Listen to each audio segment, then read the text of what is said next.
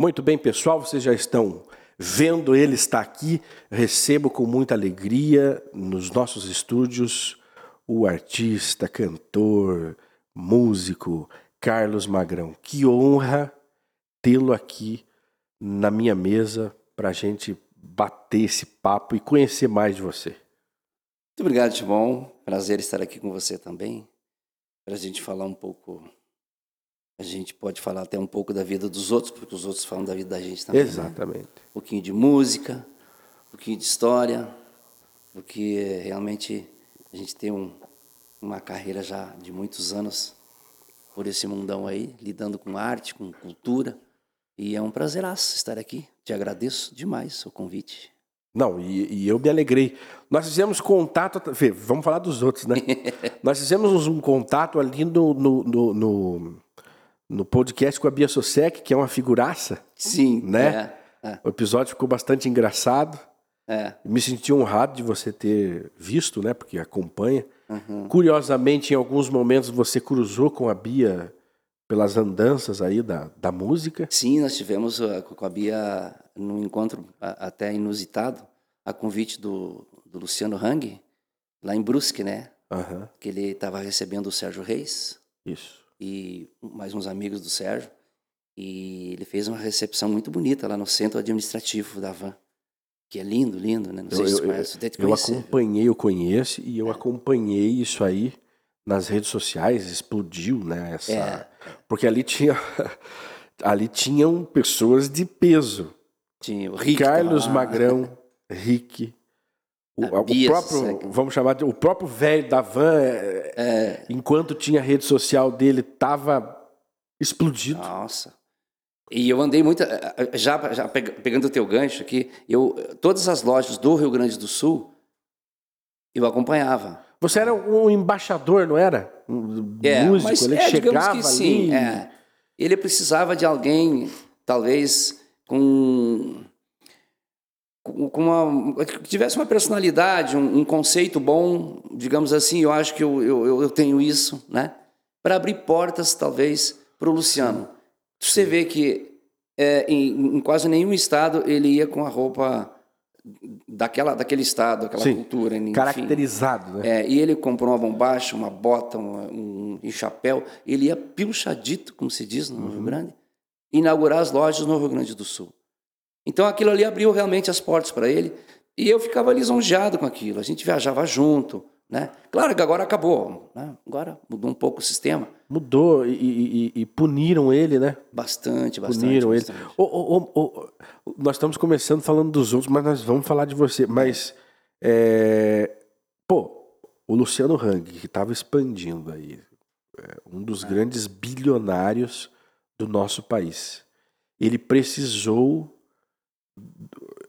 como se fosse do teu do teu que você fosse um avalista é, da qualidade da marca do Luciano Rey. Ele poderia ter escolhido outros. Claro, sem dúvida nenhuma. Porque tem outros. É, mas eu acho que sabe o que é, Shimon? Sabe o que mas que a tua história, eu acho que a tua história, a seriedade como você é. trabalha, e, e mais do que isso, a confiança que o público tem em você. Exatamente. Porque é o seguinte, todas as pessoas que quando a gente, eu estou ouvindo lá uma música tua, uhum. o shot do caminhoneiro. shot do caminhoneiro, estou ouvindo lá. Todo mundo que chega, pô, Carlos Magrão, uhum. esse cara é fera, entendeu? Então, cada vez que você aparece e alguém vê você é uma referência. E aí eles já lembram do, do lá do, tudo. da tua é. trajetória, é. do sucesso nacional e tudo. É. Então tudo isso trouxe você até aqui a acompanhar um dos empresários mais badalados do Brasil, expandindo a rede dele. É. Olha, olha a, a grandeza do, do, do teu trabalho. É, Vou te dizer o seguinte, que às vezes, eu pelo menos, às vezes a gente não tem a dimensão do que você causa no outro. É. é. Eu não tenho isso muito. É porque você é acostumado com você mesmo. Cara, é, é, é você simples. se vê todo dia no espelho. É isso, e desenvolver aquilo que eu faço. Magrão, você tem uma voz marcante. Eu nem acho que eu tenho uma voz marcante, mas se as pessoas falam é porque então a gente tem, né? E a gente estava falando, inclusive, da, da, da Bia Sussec, que é uma, é uma figuraça, né? Ela tá Uma, isso. uma artista performance, né? Ela tem É, essa... ela é animada, ela é alegre, ela não é preguiçosa, ela fala e agita.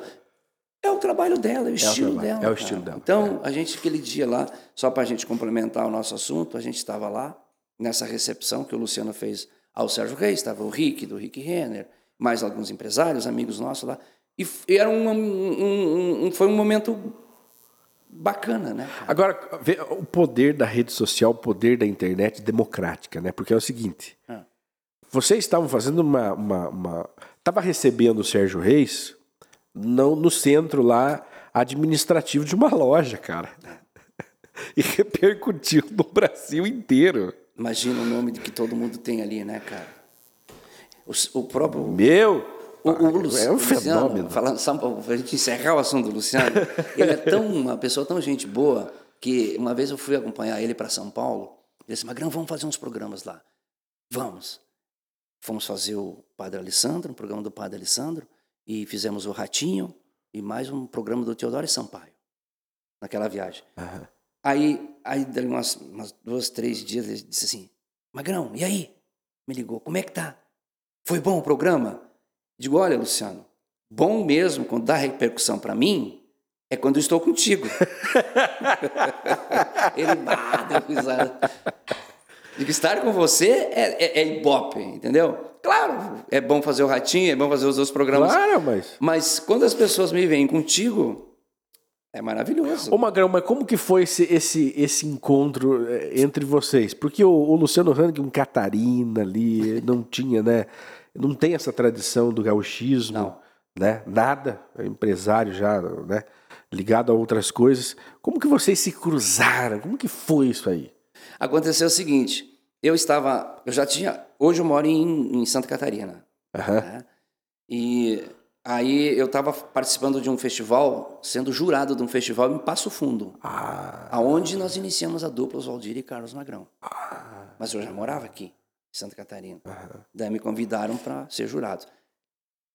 Quando eu tô olhando os caras cantar, chega um cara do meu lado, se ajoelhou assim e disse assim: Ô Magrão, quero te mostrar uma coisa no meu celular aqui. Eu digo, bah, mas agora?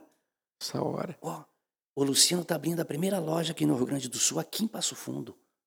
Ali. E eu mostrei para ele. O cara era engenheiro. Aham. Provavelmente trabalhou na obra. Não, estava trabalhando, desenvolvendo lá, mas estava no festival. Ele me viu lá. Olha a força de uma música. Ele disse assim: essa música aqui, Magrão, eu quero mostrar para o Luciano. Eu mostrei, inclusive, já para ele. E ele enlouqueceu com a música Querência Amada. Eu digo: eu- nós podemos usar ela para, enfim, entrar aqui em Passo Fundo, entrar no Rio Grande. Eu digo, cara, a música não é minha. O autor é o Teixeirinha. E Nós só fomos intérpretes. E para você usar essa gravação aqui, eu não sei se tu vai conseguir, porque tá Oswaldir e Carlos Magrão. Mas eu já tenho uma gravação solo, que eu já, já havia me separado da dupla. Sim. Ele disse, então me passa teu contato, aqui, blá, semana que vem a gente conversa. Tá, tá, foi. Depois ele me ligou, eu passei a música que eu já tinha pronta para ele, mostrou para o Luciano, o Luciano enlouqueceu. Quero falar com o Magrão. Pum! E aí começou. Mas é- foi a- muito foi a força da música, né? Mas eu sei, por alguns contatos e amigos, que o próprio Luciano andou dando umas pesquisadas no Rio Grande. Quem é o Sim, Magrão? meu. Papapá. O Luciano tem uma puta de uma agência. Ó, preciso de nomes. que Porque eu, eu, eu já vi o Luciano é, em bate-papo dizendo da dificuldade de implantar a loja Havan no Rio Grande do Sul. Mais de quase 20 anos, 16, A 18 anos. dificuldade que era entrar, que ele não entendia. Inclusive, depois ele, ele colocou lá um, um- um- Agora por último, colocou lá uma placa gigantesca sobre o, o- o dia. O, quantos dias de atrasômetro Não. para liberarem licença e tudo. Então havia assim um. Parece que um muro intransponível para o Luciano entrar no Rio Grande do Sul. E óbvio, ele ia precisar de nomes, de apelo popular no Rio Grande. Mas o Rio Grande do Sul é um, é um estado, nós somos um estado bairrista. Bairrista. Pô, essa é loja de Santa Catarina. Eu lembro que em Passo Fundo, cara, tinha uma lojas Bahia lá. a, a loja fechou depois de um tempo. Eu não, eu não sei nem se tem alguma coisa ligação com o estado da Bahia, mas talvez pelo nome. Tem. Os caras fecharam, velho. Tem o, E aí? o, o dono, o que era dono Samuel Klein, era lá da Bahia. Ah, então, Mas enfim. O, É, o, o, Magrão, olha, olha como. Porque o, o Luciano podia ter te conhecido num show teu, num, né? É, ou ido atrás de você pela tua referência nacional, Uhum. né? Mas foi por causa da, da, da tua. Não era por conta só. A música é um hino. Sim. Eu tive o prazer de ver você tocando ela ao vivo, junto com o Santo Fole. Aí juntou os talentos ali. é, Foi uma. Tá lá na, na internet. Pra quem quiser ver, tá lá na- na- na- no YouTube, acredito que do Santo Fole, essa versão que você fez, que é linda. E Mas a tua interpretação, lógico, toda gauchada canta maravilhosamente, mas a tua interpretação, o teu timbre de voz, ele traz ali a- aquela, aquele, aquela profundidade da- do amor à Sim. terra, quase um amor à pátria Rio Grande do Sul. A alma, né? A alma. Acho que é A isso. tua, não é você que canta, é a tua alma que canta, que É. interpreta essa, essa, essa, essa música, esse Uma, hino. uma vez eu estava fazendo um show e tinha um, um pessoal sentado bem na frente, assim, e depois no final eles me chamaram na mesa, a gente fez umas fotos e ela disse assim, Magrão, eu sou psicóloga, eu estava analisando você, eu vou te dizer só uma coisa. Você canta, mas o teu corpo acompanha essa tua aura, cara, que você, tá, que você transmite. Eu sinto você cantando, você mesmo, você, você incorpora aquilo que você está fazendo, você vive, mas o teu, o, o teu rosto, os teus trejeitos, eles caminham junto com a, com a música. Eu acho que é verdade, cara. É. E eu acho que nem todo mundo. E talvez por isso que a gente criou um estilo, uma característica própria de cantar. Eu fui roqueiro, velho. Você foi do, do, do rock? Zeppelin, Deep Purple, Pink Floyd, Mas Beatles. os grandes músicos passaram pela escola do rock. Então eu Porque, permeio por ó, tudo vou isso, falar pra sabe? você. Eu, eu, eu vi a tua apresentação ao vivo ali. Você coloca um puta. um- Não sei se você leva ele pra todo lugar, mas tem um puta de um cara tocando um teclado com você também. O Adoro. cara usa umas escalas de blues. O cara usa um. Entendeu? Tu manja, né? Tu na sabe, música, tu na é música, bom, né? na, na música ali, eu falei, porra, esse cara tá tocando esse, esse, esse- essa pegada de blues, de, É. de jazz, às vezes, na música gaúcha, isso aí enriquece a Lógico, melodia Não existe música feia, cara. do, do, do, do, do- do Magrão aí, né, na, na interpretação das suas músicas, fica lindo. Fica Fica lindo. bonito, eu adoro. Nós sempre usamos teclado, guitarra, distorcida. Hoje nem tanto mais, mais acústico. Eu falo, hoje eu Sim, faço sim, um sim. show mais acústico, né? Mais enxuto. Mais enxuto. Escuta, e, e- e- você sente isso quando você tá é, no teu papel ali de cantor? Você sente essa, essa ligação da alma com a música?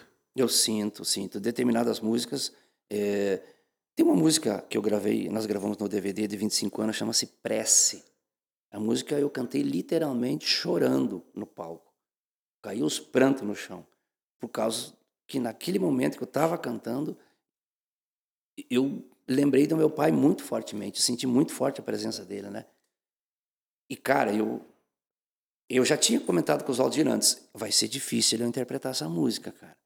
Mas aquilo já estava dentro de mim, sabe? E não deu outra. Na metade da música eu desabei. Você já desabou. E aí eu, eu, eu até queria que tirassem aquela, essa interpretação do, do DVD. Mas foi o ápice do DVD, foi essa. Não, não dá pra tirar, né? Porque Ah, porque mostrou o teu foi um lado verdadeiro ali, né? humano. É, é. Eu gosto muito disso, sabe? De cantar com alma. Então, muita gente me manda música, eu escuto aqui, pô, bicho, mas eu, eu só no, no ler a letra, eu já, já para mim já me, já me vem uma melodia ali, de cara. Então, a, a, aquilo ali, pá, isso aqui me serve, vou separar. E outras coisas também não, né? Então, Sim, óbvio. hoje eu sou muito compositor, hoje eu tô É, tá compondo mais. bastante, estou gravando bastante músicas minhas, né? Aquilo que eu sinto, aquilo que eu vejo e de todos os estilos também. Então esse é o trabalho que eu estou fazendo hoje. Mas eu, eu, eu gosto de fazer mesmo as coisas com alma. Acho que eu sou assim também, né? Eu sou eu Não, sou assim como pai, eu sou assim É. como como como marido, enfim. Não, o teu jeito, as assim, pessoas. o teu jeito, você é um artista de renome nacional, Mas você, você é uma pessoa muito zen, cara.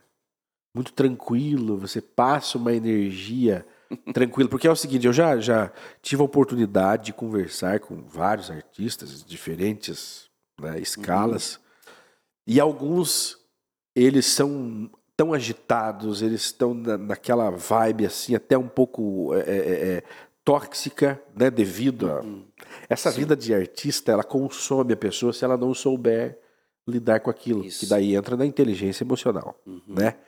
E, e, e, às vezes o, o, o, a energia que o entrevistado ou o que está batendo papo com a gente, ela está muito carregada, muito tóxica, ela Contagia, nos, nos deixa igual. A, a energia passa. É ela passa, isso. ela passa. Se você chegasse aqui nervoso, hoje você tem um compromisso assim já inadiável logo após a gravação, uhum. mas nós estamos muito tranquilos aqui.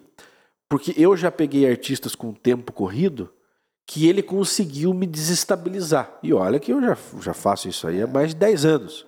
Mas ele consegue desestabilizar porque a energia do cara. Agora, o que, que você faz para ter essa energia tão zen, tão tranquila, tão positiva? Você toma algum chá, você toma algum algum shake, alguma coisa. Eu tomo Herbalife. Você, tá...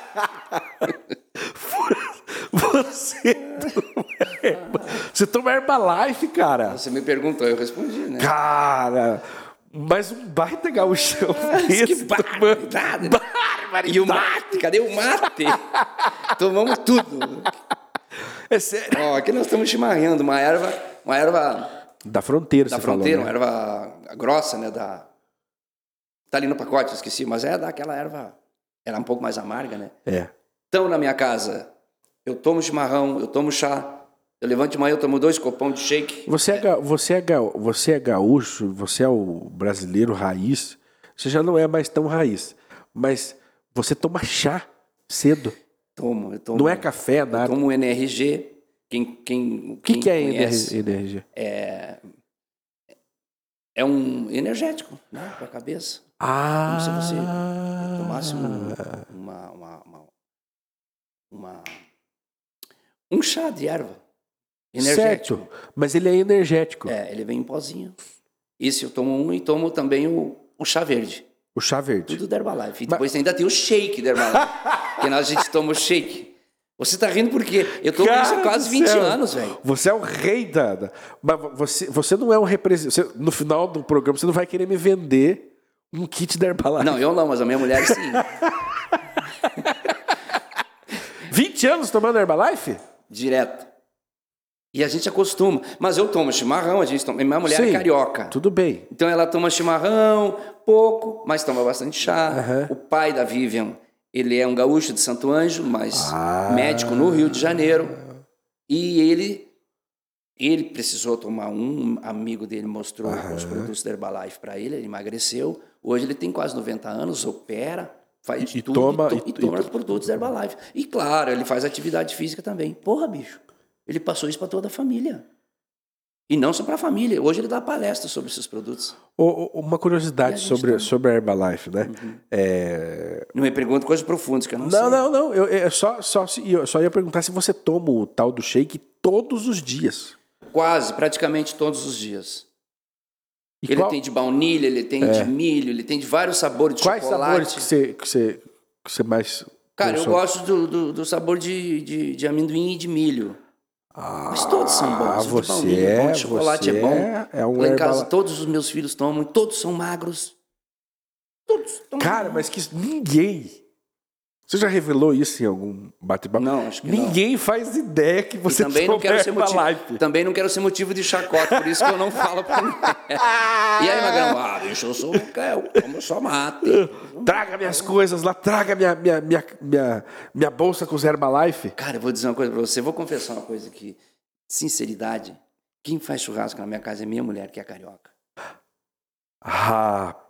Eu sou um gaúcho meio de apartamento. Que eles eu ia, é, eu ia perguntar para você. O, o, eu não sou o gaúchão que anda é, de bombacha até onde vai o, lugar. Até onde vai o teu gauchismo? Porque um gaúcho que, que ao invés de carregar a bolsa de mate, carrega a bolsa de Herbalife. É. Não, eu, eu carregava chimarrão. Eu tomo chimarrão seguido. Toma, você tá tomando aqui, É, né? mas assim, ó. Eu nem gosto de levar ah, uma esculhambação de erva para tudo quanto é lado e cuida daqui, cuida dali. Entendeu? Mais perturba do que. É, então, onde a gente chega sempre tem um, uma cuia de mate para a gente tomar e tal, e a gente vai experimentando por ali. Mas eu sou do interior, do interior da cidade de Campo Novo, me criei rolando pedra nas canelas com meu pai, Você saiu do Rio Grande mesmo. saí do Rio Grande mesmo, lá Ok. perto de Palmeira das Missões, Santo Augusto, Três Passos, aquela região lá. Mas em Passo Fundo, eu fui para Passo Fundo para estudar. Eu queria fazer faculdade de odontologia. Olha só. Eu saí da minha cidade, rapaz. me formei Aham. no ensino médio em Passo Fundo e prestei vestibular, mas não passava, não conseguia passar. Aham. Mas eu sempre lidando com música, porque eu toco gaita desde os oito anos de idade. Vo- Você sempre conciliou a música com os estudos. Geralmente o músico, ele chega num ponto da vida, na juventude, Uhum. obviamente, que ele fala: "Não, eu vou ter que abrir mão de alguma coisa, ou a música ou o estudo". É. E muitos abriram mão do estudo, né? Lógico, são escolhas que, que a pessoa faz. Sim. Mas existem muitos músicos, por, por- por exemplo, o Edson Dutra é um doutor advogado. É. E aí você se formou em. É, não, eu não cheguei a me formar. Mas foi. foi... Eu- o meu objetivo era esse. Porque antigamente, você tocar uma gaita lá na minha cidade, coisa parecida, você nem arrumar namorado, você não arrumava, porque tu era um vagabundo, era um preguiçoso. Um tocador de gaita. Um João Ninguém, entendeu? Tinha esse preconceito antigamente. Hoje não, hoje não. E veja bem, quando eu cheguei em Passo Fundo, eu fui tocar numa banda de rock, chamada Banda Reflexo Som. Ah, você já transitava. Não, eu gostava. Eu era Ah, gaiteiro. você era gaiteiro, mas gostava de música, Gostava. cara. estilos musicais. A primeira calça jeans que eu comprei foi da Hermes Macedo. Aquela bem colada no corpo, com um cintão desse, desse tamanho aqui, ó. Eu não conseguia fazer assim que furava a minha barriga. Então eu era um cara do interior, digamos, pensa, uma coisa mais pra frente. Eu queria ser Você mais pensa, moderno. você tinha uma visão. E eu queria ser alguma coisa que eu não sabia bem o que eu queria na minha cabeça. Mas em Passo Fundo eu fui descobrindo isso. Porque lá, esse grupo, Conjunto Reflexo Som, na minha região, lá onde eu morava, tocava os festivais estudantis. E eu sempre participava. Ah, é, na época com Daniel Torres, Ó, Rui pela- Biriva, João Nossa. Chagas Leite. Todo esse povo cantavam comigo lá nos Pe- festivais. pelo teu estilo musical e a, a- tua poesia, você só podia ter tido uma escola nos festivais, né? Porque lá é que é- é- eu não sei se há uma existe né, a doutrina do, do, do gauchismo, Sim. do poema, da arte, que é profunda. Sim, A, a- a poesia da música gaúcha, ela se assemelha à poesia da, da, da, da MPB, da bossa nova, né? é isso mesmo. Ela, é- ela não perde em nada Não, para o nível poético da, Ah, eu adoro os compositores, os, os- os cantores, os, os- Olha a qualidade musical que nós temos no Rio Grande do Sul. Olha quem saiu dali, velho. Yamandu Costa, que eu tive o prazer de ter ele, aquele talento, numa música minha chamada Velho Rio Grande. Que coisa. E não é só isso. Os compositores eles conseguem trazer uma poesia. Sim. Os festivais, as Califórnias, os musicantos da vida, o- agora tem os, outros festivais. Infelizmente, esses festivais hoje já não estão muito em. eh, muitos acabaram. Em né? alta, né? Porque. Mas ali surgiram grandes artistas. Renato Sim. Borghetti, Neto Fagundes, João de Almeida Neto, eh, enfim, vários artistas que surgiram dali, que hoje ainda estão Esses festivais, eles eram as escolas. Eram as escolas, era, um, era uma coisa linda Porque- que saía novos. É porque você pode perceber, na cultura onde não há, isso existe muito ainda no Nordeste, e É. existiu muito, e lá saíam obras maravilhosas. Uhum. Né? No Norte também tinha uma escola, mas nos estados, nas regiões onde não há essa tradição, a música ela não evoluía tanto assim nessa questão poética, É. de profundidade e, e por aí. Ah, você pode ver a qualidade dessa. Música é música, gosto é gosto, mas se você pegar hoje um funk, você pega hoje um, um novo sertanejo aí, é, que é misturado com brega, com funk, não há letra. Há sim melodia para que haja uma dancinha, né? Um refrãozinho ali. Um refrãozinho. Antigamente as músicas tinham três, cinco minutos. Hoje é, um minuto e meio acabou a música, porque é o tempo de um TikTok. Cara, eu acho que a música, Né? a música nesses novos tempos elas estão muito empobrecidas, Sim. cara. Porque não há mais uma escola musical. Você não para para ouvir uma melodia Não. mais. Não, não, não. É um tuk-tuk, você ali você se balança, o corpo acompanha e E já acabou. e aquilo ali, velho. Magrão, um minuto e meio não dá tempo de você se conectar em nada. Veja que o mundo, nós falamos, não, nós vivemos num mundo conectado. Não.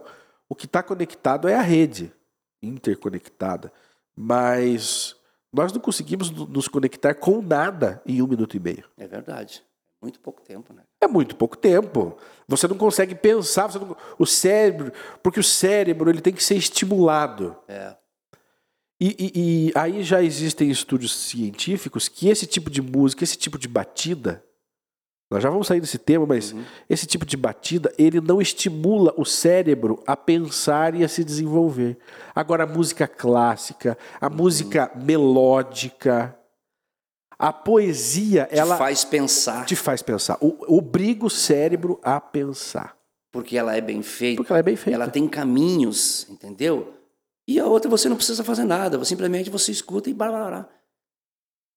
Então, eu acho que o trabalho que eu desenvolvi com o Oswaldir por 33 anos, como dupla, nós dois ficamos 33 anos. 33 anos. A gente procurou.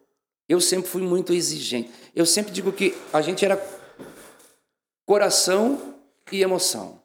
Né? O Oswaldir era o cara que vendia os shows, administrava aquela parte, e eu era o cara do palco, que cuidava das músicas. Então eu escolhi aquilo ali conforme eu imaginava, mas Você é exigente no palco a ponto assim de perceber se o músico que te acompanha tá dando conta, se ele tá tocando certo, e você, quando ele acaba sendo negligente numa música ou outra, você dá aquela, dava aquela chamada. Porque o, o- quem eu vi que é muito assim é o, o, o- o Christian, do Christian Ralph. sim, é um, um patrão extremamente exigente. Ele fala aí num podcast que é obri- se o músico está recebendo para fazer aquilo, ele tem que dar a alma naquilo. com certeza. Você vê dessa maneira? Veja bem, eu não, não, não, não costumo e nem chamaria a atenção de nenhum músico em cima do palco. Ah, não, sem sombra de Não, isso é falta de respeito com, com a pessoa e tal, mas eu sou exigente nos, nos cuidados, em tudo, né? Desde a roupa que vai, como que vai se apresentar, mas especialmente naquilo que ele vai fazer, o arranjo, É. o tocar. Eu hoje tenho quatro músicos que me acompanham, mas quatro músicos que valem por oito. Que vale dez, por oito. Eu, sabe? eu vi, eu vi a tua. A Eu hoje- qualidade musical permite Não, isso. cara. Antes, antigamente, quem tocava comigo era o Chiquinho, que tocou 12 anos com a dupla. E depois, quando eu me separei da, da dupla, ele veio comigo para cá. Um exímio tecladista. Muito bom. Arranjador. Então, Você sempre teve teclado? quase No- sempre. no- no- lá nos teus primórdios já tinha teclado? No começo, não. No começo era eu, Oswaldir e um percussionista, que fazia bumbo legueiro. Certo. É. Daí era. E fedia cavalo, né? É, também. não, aí era, era mais ter ruim o troço. Mas mesmo assim, a gente já gostava de tocar até Sting, né? Aham. É, nós fazíamos. A gente adaptava as músicas no bar, Fagner, nós fazíamos Aham. Milton Nascimento, tudo para Puta! gaita e violão. Exatamente por causa dessa modernidade. Da a gente já também, tinha né? esse, esse, esse gosto musical de arranjos, sabe? Eu não sou arranjador, mas eu. eu Mas eu, você eu- sabe apreciar um é, bom arranjo. Eu entrego para um arranjador e eu passo as linhas. Eu gostaria que fosse por aqui e tal. E se aquilo que ele fizer está do meu agrado, tá espetacular. Ótimo. Então, meus músicos hoje são extremamente cuidadosos e profissionais nessa área. E eu agradeço todos os dias por eles estarem comigo, sabe? Porque eles me completam e vice-versa, né, cara? Então, esse é o trabalho acústico que eu estou fazendo hoje. Ô, ô, ô, ô, Magrão, eu quero. eu- nós vamos voltar na história. Como que você começou lá, né, com a tua dupla? Mas é, você, você, você, é, você preparou o teu show para ser um espetáculo, né? Porque é diferente. A, a banda performance que faz bailão, Uhum. O povo tá dançando, o povo não tá nem esquentando a cabeça se o gaiteiro tá tocando Bem, tá, errando tocando nota, bem, se o guitarrista fez o solo correto. Ele tá dançando com a cara cheia de, de, de, de- de pinga. Agora, Eu sofro com essas coisas. Você- Eu não sou do bailão. você não. faço não, é baile, não sei claramente, fazer é claramente você não é do bailão. Porque você prepara. Lógico, pessoal. Nada contra, porque eu adoro um bailão. Mas as diferenças técnicas, né? Claro, Nós estamos falando aqui. Já você prepara um espetáculo. Com começo, meio e fim. Onde a pessoa pode degustar cada Exatamente. música, cada momento ali do teu. Da Hoje tua eu faço apresentação. muito show corporativo. Faço feiras, faço. Às vezes eu faço até um show num baile, mas eu faço o show no baile, Aham. eu abro e depois um outro O outro faz a faz turma o dançar. furdunço depois, Aham. entendeu? Eu faço muito show em teatro, adoro fazer teatro, É lindo, é lindo. porque é outro, é- ali você tá... A vendo- energia ali é pra ver. Porque é o seguinte, né? O baile, o povo vai pra dançar. É. Né? E um show o, o- no teatro, né? As pessoas vão pra ver a arte. para ouvir.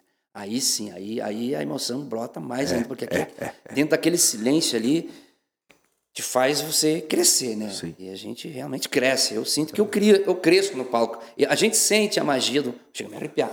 A gente sente a magia do palco quando você está indo bem, está desenvolvendo o trabalho É. Sim. para o público e quando não está. Sim. Você entrou mal num, num show, num palco, coisa parecida, se estende quase por- pelo show inteiro, entendeu? É. Então você tem que ter esse todo cuidado. E graças a Deus a gente já teve uma experiência disso, né, cara? Pá! Então é, é- é muito tempo de estrada. Então a gente sabe o que mais ou menos agrada. Nossa, se eu tenho um repertório de 100 músicas, por exemplo, para fazer num show, eu vou fazer 20 músicas e quase sempre as mesmas. Sim. O povo gosta, o povo quer Gosto ouvir, daquilo o que, povo que, que quer. ouviu, a Deus Mariana, é Lago Verde Azul, um pito, é, Querência Amada, sei lá. É quase sempre as mesmas. Vo- vo- Você, qu- quantos anos de carreira? 40 já? Uhum. Ne- Nesse tempo de, de carreira, tem alguma música que você falou, eu não aguento mais, vamos deixar ela um pouco na geladeira, daqui um tempo eu volto. Aconteceu ou não? Ou você. Acontece, acontece, É? mas eu nunca daí a gente não consegue tirar a música, né? Porque o povo fica ali, toca, igual, toca Raul! Nos shows de rock, É. tem a galera, Mariana, toca Tá, eu Mariana. não aguento mais tocar Mariana. Essa é uma que eu ia falar, eu não ia falar o nome. Cara, não tem. Goste você ou não, não tem como desassociar a tua imagem dessa música. Por isso que a gente gravou, inclusive, ah, inclusive eh, foi em São Paulo. Sabe que a gente morou cinco anos em São Paulo. Por quê? Porque nós ganhamos o, o primeiro festival regional Rímula Shell. O que, que era esse festival? O que, Era que um ele festival que era, era patrocinado pela Shell. Shell era de eh, É americana, né? não, óleos de posto. Sim, Shell. sim, sim, sim. É uma petrolífera Isso. gigantesca. Isso, é. E a gente ganhou esse festival lá com a música Tetinha. Tetinha, uma sátira política, né? O que é que há? O que é que tem? Uma tetinha nunca fez mal pra ninguém. O cara se elege e ele convida. Entendeu? Cara, a gente ganhou esse festival em São Paulo. Mais de duas mil músicas foi mandado pro festival. Nós ganhamos essa na época ganhou? uma Brasinca, uma caminhonete cabine dupla. Coisa mais linda, cara. Foi um grande prêmio que a gente ganhou. Depois a gente ganhou também uma Sprinter da nossa gravadora Porra! pela vendagem de mais de 100 mil cópias de disco. Sprinter era o, o meio de transporte. Era. É, daí virou, né? Depois a gente comprou ônibus também. Sim. Então, então, esses cinco anos que a gente ficou em São Paulo, nós eh, e quem nos aconselhou muito, isso a gente fez uma grande amizade com o Sérgio Reis, né? É mesmo. O Sérgio Reis e também um outro cara que foi muito importante para nós lá é um é, é um grande vendedor, um, um empresário que é o João Jesse. Esse cara tem um conhecimento bárbaro de música e tal. E estava sempre junto com o Sérgio Reis, né? Conhece muito o Mato Grosso. Sim. Até agora eu vou para Nova Mutum. Agora, mês que vem, eu vou participar de um festival lá. Ele vai estar lá. Eu vou ter o prazer de adentrar na área dos índios, lá, dos, dos índios parecis, né? Aham. E para conhecer um pouco dessa cultura, eu vou ficar uns três, quatro, cinco dias lá. Caramba. Vai ser uma. Um, um, um... Para mim vai ser ótimo, né? Pra, Só de um tanga. conhecimento. Parece que é só de tanga É. a entrada. Talvez, né? Não Vamos ver. Eu queria ver, eu queria estar lá uma mosquinha para ver o magrão. Então, porque a gente aqui a gente começa a desviar um pouco do assunto, né? Mas essa estrada de São Paulo foi muito bom para nós. Que daí o que acontece? Lá que você gravou a Mariana. Lá, lá Paulo? que eu gravei a Mariana num churrasco na casa do Sérgio Reis. Caramba. A gente cantou um pouco diferente porque o Sérgio Reis mesmo já tinha gravado, regravado a Adeus Mariana, né? Ah. De quem que ela é originalmente? Você lembra não? Pedro Raimundo, Pedro Raimundo. que é um catarinense, né? Ah, é, porque até a pegadinha dela, né? É. Mas daí a gente cantou diferente. Nasci lá na cidade, Bicacá, casei na serra. Com a minha Mariana, moça sa, sa lá de fora. Um dia eu estranhei os kkk, carinhos dela. Esse gaguejo. É, por que, que é esse gaguejo aí? Ah, sei, cara. Sei. Surgiu na hora Na hora, assim, o Pegou. Sérgio Reis, grave. Grave assim. Digo, e "Tá virou bom." uma febre nacional, cara. Então, a gente tinha essa, essa saga, sabe? De, além de regravar as músicas e, e trazer uma- alguma música que já estava até esquecida, e trazer para cima. Voltar a ser sucesso. Como foi Querência Amada. Uma releitura Uma com a essência, da, do- caso ali, da Nós dupla. fomos e- muito criticados por ter gravado Querência Amada daquele jeito lá. É, Nós tiramos a gaita. Ah, você botamos uma descaracteri- guitarra country. desca- des- descaracterizou, a- né? Ai. Patrão do CTG. Mas aí, é, eu ia nós. perguntar, você, você, ainda era recebido nos CTGs, né? Não, muito pouco. Nós tocávamos, até hoje, nós tocamos muito pouco em CTG. Não faço muita questão também, viu? É, é que é mais bailão, né? É, mas eles, ali- ele- é- é- existe ali uma coisa muito, muito própria de, de ele, ele não, o, o MTG hoje ele é, ele é um pouco, é, não digo fechado, mas eles não deixam você e nada Expandir a, a, a- a É. tradição ali, você modifica. não pode entrar disso, não pode entrar com É. aquilo. Então Diz- é meio- teclado não entra lá. é, eles torcem o nariz, né? Ah, tá vendo um É, tecladista. então eu toco muito pouco. Mas sabe que é, é- isso aí é fruto. Eu, eu venho de um meio religioso que faz de tudo para manter certas tradições, inclusive que hoje a gente vê até que são arcaicas. Mas foi criado há dois mil anos atrás a tradição, né? Aí você fala quem sou eu para bater naquilo ali? Então o que, que as pessoas fazem? Ah, eu aqui eu vejo que não há muito espaço para mim, faz como você. Eu tenho o mundo todo. É verdade. É Eu tenho o mesmo. mundo todo para viver a minha arte, né? É.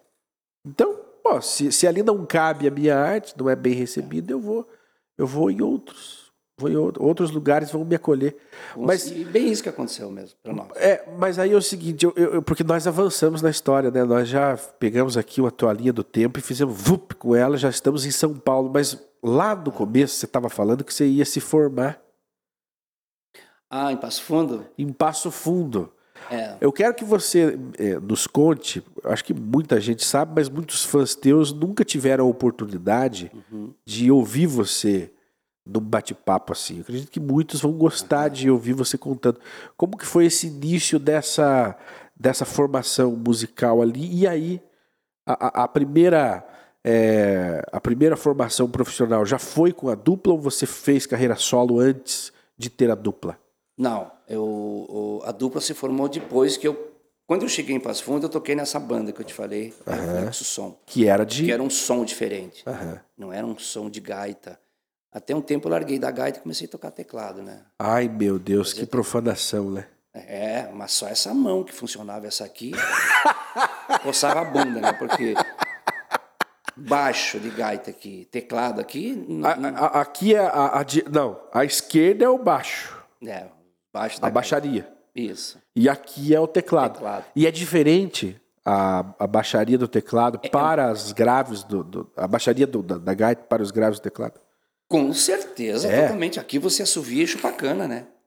É- aqui os baixos é um acompanhamento, muitas vezes solo junto, né? Aham, Solo aqui e acompanha aqui nos baixos. aham, E o teclado, você, é, você tem que as duas mãos, né? Aqui você faz o baixo na esquerda. Então é diferente. Claro que Não é é diferente. um gaiteiro não sai é aqui já, né? É. É Daí na a, vertical. A forma de ver as notas, de, de, de compor ali a forma. Tudo, abrir mais as mãos, as teclas são maiores. Eu não, não, não era o meu. Mas se arriscou no teclado? Arrisquei, porque eu gostava. Como eu te falei, eu sempre fui querer meio ser moderno. Uhum. Gostava de rock and roll, música popular brasileira, gostava de Djavan, um monte de coisa. Pô. É um homem da grota modernão, né? Tipo assim. É. Mas daí, como eu não consegui fazer a estudar faculdade, até um belo dia um professor falou para mim, Magran, eu frequento o bar Recanto Nativo lá. Não gaste teu dinheiro com, com aquele... É muito bonito o trabalho que você faz lá com o teu parceiro. Aí eu meio que desisti. Mas não, não pensava que eu ia fazer uma carreira solo com os Valdir. A gente tocava no bar porque era legal. O bar era lotado, a gente... Jovem, você jovem. jovem. Tinha nada de compromisso nenhum, era solteiro mesmo cheio de namorado para baixo, para cima. Então eu estava feliz naquele momento ali. Só que depois as coisas foram acontecendo. Mas Você já tinha um, assim na sua mente é, fazer sucesso com a música ou era apenas uma diversão? Eu acho que no começo era uma diversão, mas começou a ficar sério porque eu comecei a sobreviver daquilo ali. Ah. Entendeu? Comecei a sobreviver daquilo ali e, e, chegou um ponto que eu já não via mais muita outra oportunidade para nem de trabalho, que eu, eu queria ficar no meio da música. Né? E daí o bar era do Oswaldir, não era eu, não era meu. Uhum. Eu era empregado do Oswaldir. Ah, tá. Eu era contratado da casa, entendeu? E nós ficamos ali cinco anos. O Oswaldir era mais velho que você? É, mais velho, acho que uns seis, sete anos mais ah. velho. Então o bar era dele, mas eu, tava, era, eu tocava ali. Daí chegou um tempo que nós fomos para gravar. Eu digo, vamos gravar um CD, cara. Vamos gravar um disco. E daí fomos, reunimos um repertório e saímos atrás de gravadora. Ninguém queria gravar. Não. Ninguém. Esses, mas, mas quem que são esses? Porque, o que, que acontece? Os artistas do Rio Grande do Sul, geralmente eles saíam do interior da cidade deles, da fronteira, Sim. e iam para Porto Alegre. Isso. Na capital. As gravadoras estavam lá. É. Nós não. Nós éramos de Passo Fundo, do interior, querendo gravar lá. As gravadoras, não, não conheço vocês. Vocês não foram, então, não fizeram a, vamos colocar, a trilha que todos faziam? Não. De sair do interior, ir para a capital e lá fazer o nome. Exatamente, não. Nós fizemos uma coisa diferente. Nós participamos de poucos festivais, uhum. saímos de Passo Fundo e fomos para São Paulo. Ah. Ganhamos um festival lá em São Paulo. Que é, é outra história. É, já era explosivo. É como o Pelé parar de jogar futebol. Vocês fizeram ah. a, a, a, a, a trajetória ali de técnica, né, de desenvolvimento dos sertanejos, uhum. do rock, porque vocês já eram um ponto fora da curva. Exatamente. Né? Porque naturalmente você pode ver a conversa de todos os músicos gaúchos, de todos aí, 90% fizeram essa mesma trajetória. Sai do interior, vai para Porto Alegre. E, eventualmente, aquele que estourasse em Porto Alegre conseguia alçar voo para outros estados, São Paulo, Rio de Janeiro, Isso. como foi o Teixeirinha aí, é. o, o concurso, né? Teixeirinha conseguiu transcender. Uhum. Mas, é, enfim. Então, chegaram em Porto Alegre e receberam o não. É. Foi em Porto Alegre, foi em Caxias do Sul. Uhum.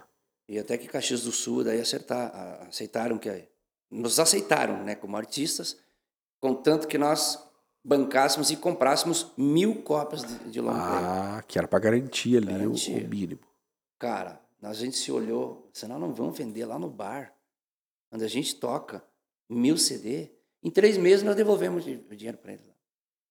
Pensaram assim. É, e... Só, só para me localizar, você já tinha um ganha caminhonete nessa época ou foi não, depois? Não, não, foi depois. Então tá, ok. Esse foi o primeiro CD, depois nós participamos do festival. Okay. Já o segundo disco já gravamos em São Paulo. Ok, ok. É, inclusive numa gravadora do Eduardo Araújo. Depois ficamos lá cinco anos, gravamos mais um disco pela Warner. Pá, e, e aí a gente foi crescendo, cara. Fizemos grandes programas, convivemos lá no início daquelas duplas que estavam em ascensão, Jean Giovanni, Zezé de Camargo Luciano, Sim. Leandro e Leonardo, todo aquele pessoal ali, a gente convivia junto. Você estava no meio. A, gente estava a primeira meio. vez que eu vi é, você e o, o teu Oswaldir. Oswaldir lá, o teu colega de dupla, foi num vídeo onde vocês estavam tendo assim uma tinha uma fogueira, era noite, tinha uma fogueira e tavam, estavam todos os sertanejos já estourados na época, Uhum. gravando esse especial. Não sei se você vai lembrar disso. Lembro. E aí, no vídeo, apareceu o Zezé, o Zezé, o Chitão interagindo com vocês dois, justamente falando sobre a música Mariana. O Zezé Mariana. falou assim: olha, a- a- eles tocam uma música muito interessante, e daí vocês iam tocar ela, que é a Mariana. E eles fazem. E o Zezé fez o, o, O gaguinho. o- o gaguinho. Eles achavam, eram fãs. É, os amigos, acho que eram os amigos. Eu sei que eles se, reuniram e fizeram um programa na Globo. Era um programa Na da Globo. Globo. Um horário nobre. Então, esse era o- a- a- aquele convívio ali com todo mundo, né? Bom, vocês transcenderam ali do Rio Grande do Sul, porque ó, aí sim, aí nós já estamos falando de. Porque uma coisa é o universo Rio Grande do Sul, Sim. que é muito forte, é muito lindo, mas poucos rio-grandenses, cantores, artistas gaúchos, conseguiram, com a música gaúcha, porque nós temos lá o rock, nós temos outras que transcendeu. Sim. Mas com a música gaúcha, poucos. Dá para contar nos dedos os que ascenderam a nível nacional. A música gaúcha não passa 50 quilômetros depois de Curitiba. É, Já começa outra é outra cultura. de São Paulo para lá. É outra cultura. Não é que não aceitem, não conhecem a música Não gaúcha. A é, música é gaúcha- cultura. É, e hoje, graças ao gaúcho que está espalhado por todos os cantos do Brasil, a gente vai fazer show. Eu viajo muito para Mato Grosso, eu tive na Bahia, eu tive em é, é, Rondônia, ah, em Ariquemes, em vários lugares, Piauí, porque lá estão os gaúchos que levam a gente. É. Entendeu? Então esse, esse é o trabalho que a gente faz que quando a gente vai tocar. A gente vai tocar música gaúcha para eles lá. entendeu? Eles querem isso. Mas aí vocês entraram, vocês furaram uma bolha lá. Nós falamos em furar bolha nos dias de hoje, mas vocês furaram uma bolha lá. Eu não lembro que ano que era essa. Era dos anos 90 já ou era o final de 80? 95, É. por aí. É. Cara, vocês furaram a bolha do sertanejo, meu. E vocês estavam lá no meio dos sertanejos com uma representação da música gaúcha. Exatamente. De bombacha, bota De bombacha. Mas justamente porque eu, eu acho que essa tua, vamos colocar, flexibilidade de eu não sou, eu não sou só gaúcho, eu não aceito só o gaúcho, mas eu trago outras essências é que te prepararam, né? Prepararam vocês para estarem junto. Exatamente. E eu acho que essa, o Oswaldir também participou de. O Oswaldir não tocava música gaúcha. O Oswaldir era baixista, Ele era uma banda baixista. de rock and roll chamada Os Invencíveis, que era uma outra banda que também existia em Passo Fundo, antes do Reflexo Som, porque ele é um pouco mais velho que eu. Então, toda essa coisa, essa, essa, essa vontade que a gente tinha de misturar um pouco, trouxe um estilo próprio para a gente. Sim. Vamos enriquecer um pouco a música gaúcha, dando uma pitada aqui, uma pitada ali. Coloca um teclado, um com tecladinho, os coisa e tal. E embelezou a música, ficou bonito, cara. Ficou bonito. Ficou, ficou. Então nós mexemos em algumas coisas lá que muita gente não concorda. Muita gente não- ainda hoje não concorda. E é engraçado, né? Você não concordar. Uma coisa é você apreciar. É. Ou não. Ah, eu não aprecio tua música, cara. Você põe teclado, você põe guitarra elétrica. Eu não aprecio. Outra coisa é, é, é, é- é ser contra. É. É verdade. A força do bairro. O bairrismo é bom porque ele defende a cultura, mas Sim. ele, ao extremo, ele gera essa separação. Ele gera um muro. Sem dúvida. Um muro que é difícil depois de você transpor. É. Né?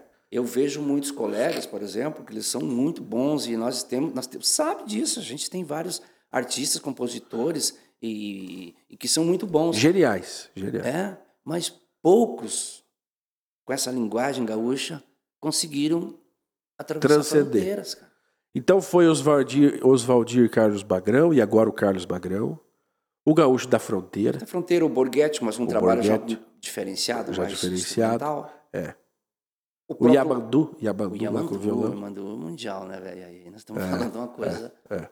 Mas também o Yamandu não está preso à música gaúcha. Não, não. E agora nós temos aí o baitaca, com uma linguagem E nós temos o muito baitaca. coloquial, uma, É, uma coisa é. bem terrunha, como se diz, né? E por força dessa música, cara, eu vi, vi grupo de pagode tocando. tocando. É. O, o, o Baitaca é genial. O Baitaca, é, embora, para quem não sabe, essa música é antiga. Uhum. Já Santo existia Fole que, que, O Santo que tem Fole uma que grande explodiu, responsabilidade por trazer essa música na boca do público. povo. É. Né? O Santo Fole, com aquele trabalho de humor que ele faz, que é genial, ele conseguiu emplacar uma música já meio que ignorada É. dos bailes pelo povão.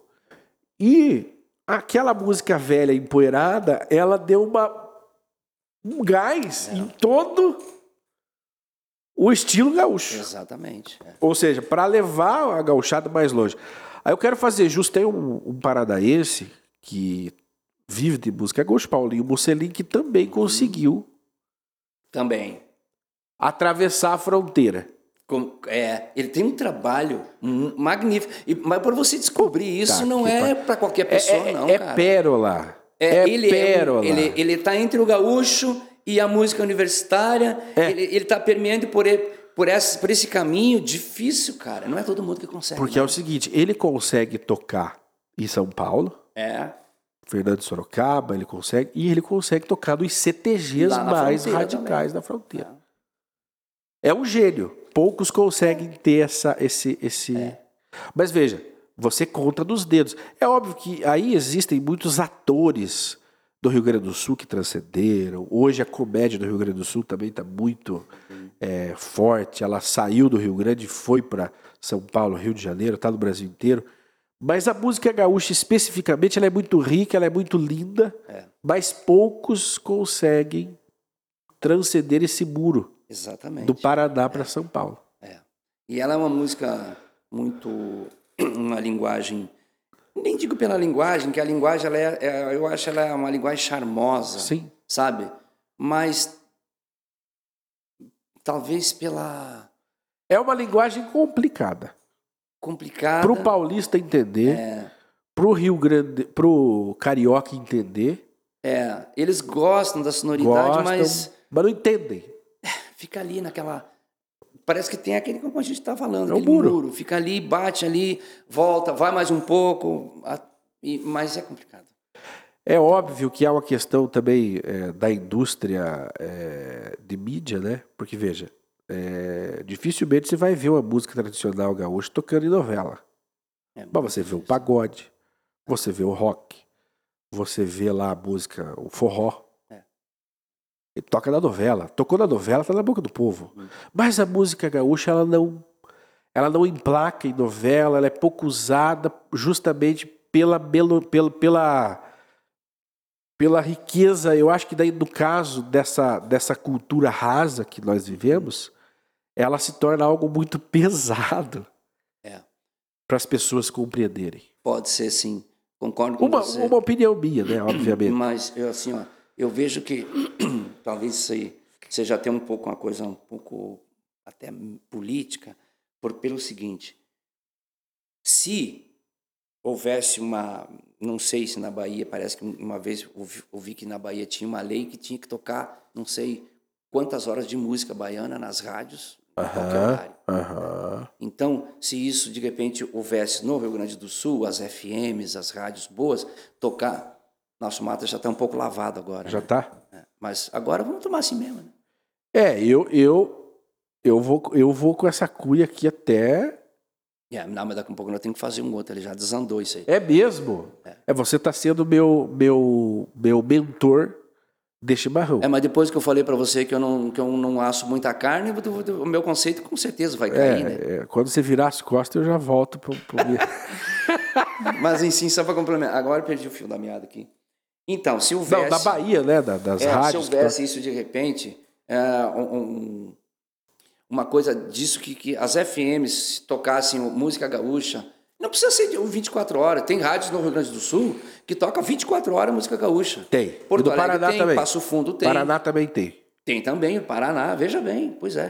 Paraná então isso talvez fortalecesse mais, eh, popularizasse mais essa música. Mas vem cá, no Rio Grande do Sul não tem. no- no- Porque a Tem. impressão que a gente tem é que a cultura lá gaúcha é muito promovida, mas, tipo, Olha, cara, eu vou dizer pra você que hoje é capaz de se encontrar mais gaúchos usando bombacha no litoral, em Santa Catarina e do que no Rio Grande do Sul. é mesmo. Vai em Porto Alegre ver se quanto, quantos gaúchos vai encontrar de bombacha lá. É de bobagem. E, e- e as rádios tocando música gaúcha? Tem uma rádio que toca lá, a Rádio Liberdade, toca 24 horas música gaúcha. Passo Fundo tem a Rádio Planalto. Na fronteira, parece que em Santa Maria tem uma rádio também. Aham. E lá tem umas, digamos que tem umas 4, 5 rádios. Só que em Santa Catarina tem uma rádio que toca, e agora um canal de televisão chamado, parece que Fundo da Grota. Olha só, que toca música, só música gaúcha. Puta, que, que- Então, o que eu estou te falando, hoje hoje está espalhado. Em Santa Catarina, em- aqui no Paraná tem muito. Só que se isso não é divulgado, não é tocado, as pessoas vão esquecendo. Mas não que- passa, mano. Tá? Por exemplo, o Paraná, o paranaense, eu sou paranaense, eu tomo chimarrão, eu ouço música gaúcha, eu conheço um pouco da, né, da- Mas vou falar pra você, da fronteira do Paraná para lá, ninguém faz ideia do que é chimarrão. É. Eu casei com uma paulista que ela achava um horror eu ficar. Ela achou, mas você vai comer essa, esse bato verde quando eu. Né? É. Mas pra lá as rádios não tocam, parece que É. falta o, o, o, o, o que pra É. entrar. Essa, essa é o grande mistério que o gaúcho que descobrir isso aí também vai, vai pro céu. Mas hoje, graças a Deus, cara, eu, de uma certa forma, a- a- além das rádios, a gente tem as mídias sociais, que é essa nova Aí, aí é o seguinte, das plataformas. Porque é o seguinte também, eu vou, vou- vamos lá. A indústria fonográfica, ela regionalizava a arte. Uhum. Aquilo que era interessante, ela tornava nacional. Aquilo que ela não achava interessante. Porque você lembra que existia há 15 anos atrás, 20 anos atrás, o crítico musical no jornal? Sim. Tinha uma coluna só uma dele coluna dele, onde ele criticava restaurante, onde ele criticava a música, onde ele criticava. Então existia uma determinada elite do nosso país que ditava É. o que cabia em cada lugar. A internet democratizou isso. Então, por exemplo, ah, não toca na rádio, mas tá tocando os vídeos do Santo Fole com lá o, o, o fundo da grota Hum. transcenderam o Brasil inteiro. Não, não há limite. Eu encontro teu vídeo e conheço você pela primeira vez, já, já faz mais de faz mais de 10 anos que eu tive o primeiro contato com Oswaldir e Carlos Magrão, num vídeo do YouTube. Olhando ali os sertanejos, pá, cai aquele vídeo, falei, pô, os caras são do sul, e daí depois, a internet é mágica, né? Porque rapidamente eu consigo levantar o histórico É. de toda a discografia, shows e tudo, e aí fiquei conhecendo vocês. E hoje tá assim no Brasil. Embora a, a mídia tradicional, de repente, ela negligencie algumas culturas, É. porque é o seguinte, também nós estamos vivendo num- numa sociedade que ela é, é levada a ser a mais rasa possível. Então tudo que é muito complicado de compreender, tudo que remeta ao passado, a palavra tradição hoje, ela faz um determinado grupo de pessoas se estremecer. Você falar em tradições, em preservação. Então, se você tem toda uma cultura voltada para isso, ela vai, ela vai, ela vai ter uma, uma resistência. Sim, com certeza. né? Ela, em algum momento, ela vai encontrar um muro. Por quê? Porque o mundo está caminhando para um lado. É. E nós vemos uma região, um povo caminhando para o outro, tentando enfrentar o sistema. E É não é interessante. Então não é. Por exemplo, se eles enfiam. Cara, se eles conseguem enfiar no Rio Grande do Sul aqueles funks, aquelas músicas sem, nem, sem pé e nem cabeça, e vende, É. por que, que não conseguiria enfiar o- a música gaúcha Nos outros. nos outros Lugares. lugares? Não há o interesse em promover a cultura, em promover profundidade. Exato. Não há interesse em promover a cultura. Não. Não. Não, não, não. Essa cultura rica, ela dói a cabeça dos diretores. Com certeza. Deixa eu te falar uma outra coisa que, eu- que eu- é necessário que a gente que a gente fale. Sabe que eu tenho um trabalho cristão também. Eu gosto, Ah, é? eu gosto muito de falar desse trabalho, que esse trabalho ele me ajudou a tomar muitas decisões, sabe? Inclusive na decisão de seguir carreira solo. É. Eu, tinha, eu já tinha várias músicas é, escritas, né? Mas eu não tinha espaço na, na, dupla. Que era um outro estilo, outra coisa. O Zaldir também não, não olhava com esse olhar e tal. E eu ficava ali para não criar caso, deixava de lado. Você vai contar a história, que é muito importante, mas só para a gente ali. A, a, a, então a dupla se forma, vocês viram nacional uhum. e começam a trabalhar. Sim. Quando você formou essa dupla, você era um sócio ou você entrou como funcionário? Cinco anos eu era empregado. Já com a no, dupla? Na dupla. Mas nem nome tinha, a gente só tocava no bar, Recanto Nativo. Ok, era... no bar. E quando estourou? Quando estourou, a gente virou sócio. Ok. E Mas aí, o olhar do meu parceiro ainda era como. Você era empregado. empregado. Entendi. Isso, ao longo do tempo, olha quanto tempo a gente ficou junto. Quanto tempo que foi? 33 anos. Pum, um casa... Mais do que um casamento. Mais do que um casamento. Então, muitas pessoas dizem assim, pô, Magrão, a dupla, por que, que a dupla não deu certo? As pessoas não aceitam, deu, né? Cara. Pô, por que, que você terminou? Por que, que você separou da tua mulher depois de 50 anos? Não vamos entrar em detalhes, mas, cara, teve algumas picuinhas? Claro que teve. Nós somos pessoas diferentes. Sim, sim. Totalmente. Sim. Eu sim. pensava de uma forma, o Oswaldo de outra. Só que chegou um tempo que tudo isso foi saturando. Né? Sim. E aí eu digo, eu preciso tomar uma decisão. Eu quero seguir a minha carreira. E aí eu fui convidado pela igreja luterana para gravar um CD. Ah, Porque sozinho? Igreja... Só você? Sozinho. Convidei até os fiz o convite, mas, mas por enquanto não. você não estava, não tinha separado ainda. Não, estava com a dupla. Mas aí começou a complicar é, também. É, porque daí agora. É, o próprio Oswaldo dizia, pô, Magrão, isso vai atrapalhar a carreira da dupla. Mas aquilo, esse trabalho para mim foi tão bom, me fez, entrou tão bem para mim e para minha família também, que eu fui conhecer uma outra coisa, sabe? O outro universo, o outro é, universo. É, uma coisa mais espiritual, acreditando naquilo que, que realmente a gente tem que acreditar. Sim. Né, cara? Mas isso me fez tão bem, gravei o CD, foi maravilhoso. E aí, aquilo, eu comecei a me apresentar em algumas igrejas, em todas elas. Sozinho. sozinho. Eu e o tecladista, é. o Chiquinho ia comigo. Eu vi que eu podia, cara, que eu tinha Sim. condições. E eu fui muito bem recebido com tudo isso, cara. Daí eu, cara. Tenho força, posso. tenho nome é. e tenho talento. E foi assim. Cara, foi a melhor coisa que eu fiz. Aí eu saí, quando. Isso depois tem toda uma história que a gente fez o último show em Passo Fundo, na mesma cidade onde a gente começou. Teve despedida ou foi abrupto? Teve, não, teve despedida. É? Se preparou mais de um ano para. Você conseguiu. Ah, ok. Então você conseguiu ter essa maturidade emocional de. Sim, sim. Vou seguir carreira solo, mas vou fazer uma transição. Sim. Né? É, com todos os compromissos. Comercial, é. tranquila. Vamos conseguir nem comercial fazer... nem tanto, né? Porque veja bem, o escritório era na casa dos Valdir, com a família dos Valdir, e eu não me metia. A família era a tesoureira. A tesoureira. toda, toda a agenda ficou com ele. Contatos, eu não tinha contato de ninguém, cara. De contratantes, né? Isso. Entende? Você vê um lado de um lado a, a, negativo de você não ter esse tino, né, de, de negócios que você se sentia confortável. Pô, tava caindo o teu ali, pá, tô recebendo, de repente uma, alguma vez você falava, pô, mas será que é isso? Mas vamos tocar um baile. Tá, tô. Seguinte, seguimos. Seguimos.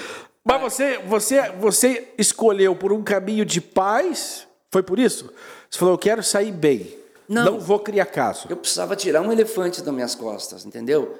E eu sabia que. Só sabia de uma coisa: eu só vou conseguir isso me separando. Ah, entendi. Aqui eu não vou conseguir mais levar para frente. Eu estava ficando doente, estressado. É, é o momento de. Daí Existem minha cidades. esposa disse assim: ou você acaba com esse troço, ou quem vai embora sou eu, cara. Eu, eu não quero te ver sofrendo, entendeu? E não quero ficar ouvindo lorota do que você aconteceu na, na viagem, coisa e tal. Acaba com esse troço. E aí eu, eu tomei a decisão. Eu tive apoio, apoio da igreja, apoio dos membros, Sim, de amigos. E do público. É, e da fé, do velho lá de cima, cara. A coragem, porque precisa de coragem. Você está ali ah, numa trajetória por muitos anos, parece que a gente, é, a, a, alma, ela, ela se apaga. A tua alma, a tua identidade, ela vai se apagando e vai ali subscrevendo o outro ser. É. Que é aquele ser que obedece ordem, que aguenta desaforo, que já não. Tipo, faz vista grossa para não brigar, que, é. e aquilo ali, você deixou de ser você. É. No momento daquele. E, e, isso funciona também no relacionamento de marido e mulher. Sim. Né? O relacionamento com um companheiro de, de trabalho. Em algum meu momento, alguém vai abrir mão da sua própria identidade para que aquilo ali continue funcionando. Só que isso funciona a curto prazo. É. Chega uma hora que aí você começa a adoecer porque você está acumulando ali Exatamente. energias que não são suas. Eu já não estava mais feliz, aquelas coisas, né? Estava até meio entrando em depressão, então, e eu acabei seguindo o caminho correto da decisão e tomei essa decisão e cara, não daria um passo, não dei um passo para trás. Eu só cresci, eu só fui, porque eu estava decidido, estava predestinado a fazer aquilo que é. minha cabeça, meu coração é. Coragem. Entendeu? Saí do Rio Grande, vim morar num estado que eu nunca tinha morado. Até porque o frio me incomodava um pouco por causa da uhum. garganta. Minha esposa carioca, também não queria ficar no frio mais. E a gente veio para o estado de Santa Catarina, para o litoral. Estou muito feliz ali. Não saio mais dali, é um estado maravilhoso. Adoro meu estado, né? Sim. Mas estou ali. Diante disso, quanta coisa boa aconteceu. Cara, hoje tem um cara, um grande amigo meu, primeiro era meu fã, que hoje está escrevendo a minha biografia. Vai sair uma biografia. Vai sair. Vai sair. Ele está escrevendo. Ele já teve duas, três vezes lá na minha cidade, putricando a minha vida lá. Um cara maravilhoso. E está escrevendo a minha biografia que eu nunca esperava que ninguém um dia fosse escrever alguma coisa de mim. Nem uhum. eu. Nunca tinha essa coisa dentro de mim, né? Então tudo isso vai sair para frente aí, entendeu? Ô, ô, ô, Magrão, faz quanto tempo que você está em carreira solo? Vai fazer, vai fazer sete anos já. Sete anos. É, foi 2000 e, 2000 2017, foi o último show. 7, 18, 19, 20, 21, 22. Em 2017 foi o último show. É. E você, agora eu sigo com a minha carreira. Sim. E, e, e, e, e, é óbvio que quando você chega nos lugares, as pessoas vão vir, os fãs uhum. Vão, chegam aí, a primeira pergunta, cadê o? Oswaldir? Hoje já nem tanto. Hoje já nem tanto. Mas no começo, sim. Inclusive me chamavam de Oswaldir, né? Oswaldir. é, porque o teu nome da dupla é Oswaldir e Carlos, e Carlos Magrão. Magrão. Então ele via um esse é o, o Oswaldir. É. É o primeiro. Cara, uma vez chegamos a fazer um show em Canoinhas, Santa Catarina, quando a gente tinha só a dupla. Que era só, a gente viajou muito tempo só eu e o Oswaldir, né?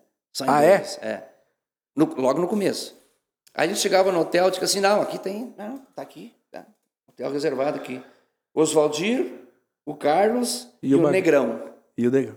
Digo Negrão, uhum. Era um, um, terceiro. É, mas ela chamava de Negrão, né? Uhum. Era Magrão, Carlos Negrão. Então, tem várias histórias nesse sentido aí. Mas, enfim, cara, muitas, muita gente hoje me chama de Oswaldir. Por mas é força é uma... da dupla, olha só. Né? Pô, mas é uma coisa normal, né? Ah. Você, quantos anos? 30 anos, né? É, tá quase 33. Mas eu não ligo, ah! A gente contou, O que, que você tirou, assim, de, de viver em dupla?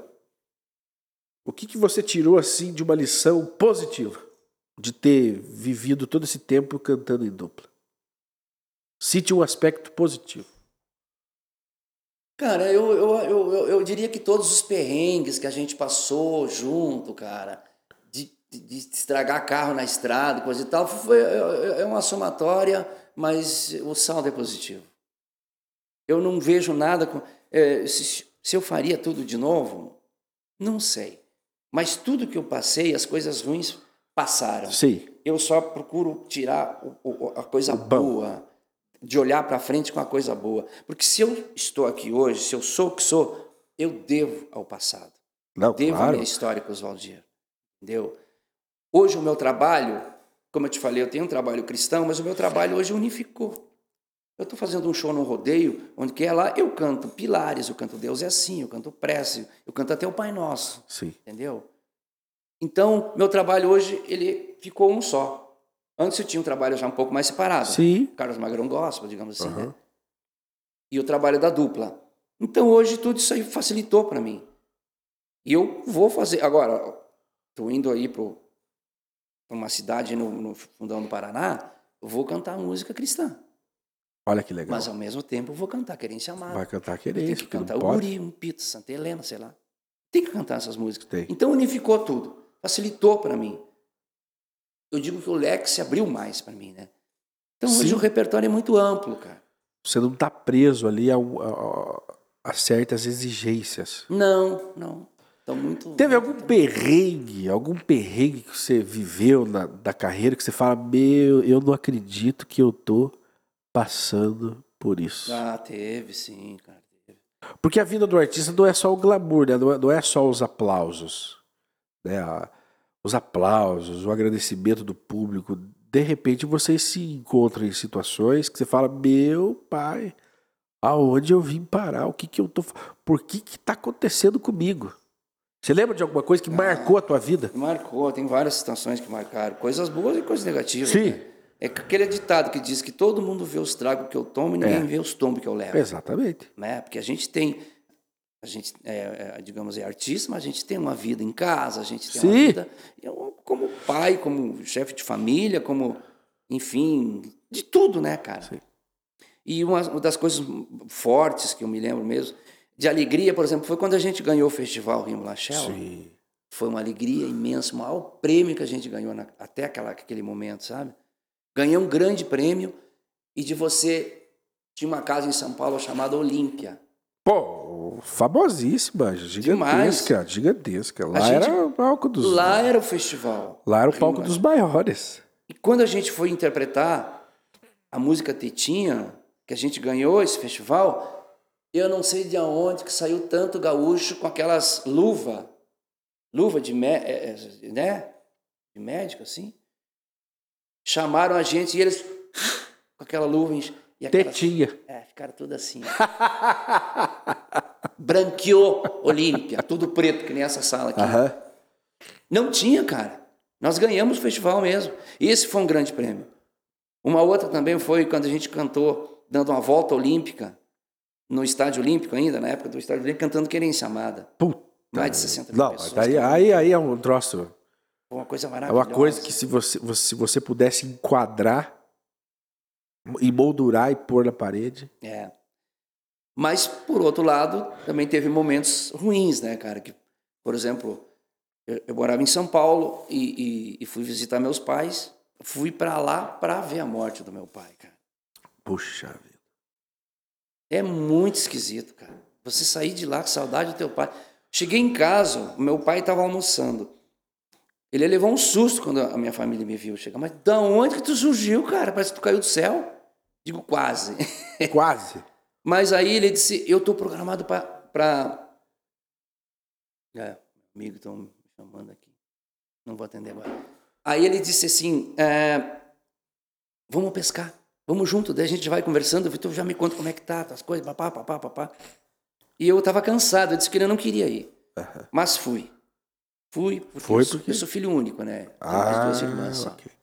Daí, isso aí muito cedo de casa, né, velho? 16 anos, 17, eu fui para Passo Fundo já. Daí, ele... A gente estava indo, eu, meu pai e meu cunhado, num fusquinha na frente, e atrás ia um amigo dele levando uma canoa para colocar no rio, porque eles, Sim. ele botar os espinhéis, né? Não era de anzol, era nos espinhéis. Ah. Instalar os espinhéis para pegar peixe. E daí, num determinado momento, uma estradinha de chão, pequenininha, cara, estra- deu um problema no motor atrás, naquela caminhonete.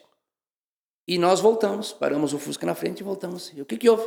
Não sei, cara, diz o motorista. Aham. Eu vou abrir o, abrir o capô e digo, eu vou dar uma acelerada aí, vocês veem se vocês veem alguma coisa aí. Tá falhando o motor, Sim. enfim. E como era um motor sujo, muito pó, não tinha asfalto ainda, nada. Ele deu aquela acelerada e veio um pó sujo no nosso rosto. E naquele momento o pai deu uns dois, três passos para trás, e meio que se assustando, sabe? Aham. Fez assim e tal. Eu também me assustei, vim Aham. para trás, mas vim menos. Mas o pai foi pro meio da pista, bem naquele momento passou um caminhão, cara. Meu! Pegou ele pelas costas, cara. E aí, Que fatalidade! muito duro, cara. Então isso foi um momento muito, muito ruim. Mas ele ficou ainda 28 dias no hospital. No hospital. Daí faleceu, mas ele não, não tinha reação nenhuma mais. Daí depois, muito mais tarde, quando ele faleceu, aquela coisa toda, não vou contar os detalhes que... Né? Eu fiz uma música chamada Quero Meu Pai. Aham. Pai, teve um momento que meu pai apareceu para mim, Ah, assim, disse, eu tô bem. cara." E eu escrevi um pequeno diário de 28 páginas, que eram os 28 dias que ele ficou no hospital. e você acompanhou. Acompanhei tudo aquilo, desde a quantidade de oxigênio que ele gastava no hospital, tudo. E fiz uma música dele, que está gravada. Tá, tá Eu quase não disponível. canto, né? Mas essa música tá disponível aí na. Tá no trabalho gospel, Ah. no, no YouTube se encontra. Não no trabalho solo agora. Agora Ok. já é uma música mais antiga. Não, e essa música. Você cantar essa música toda vez, você vai, vai reviver aquela dor, né? É.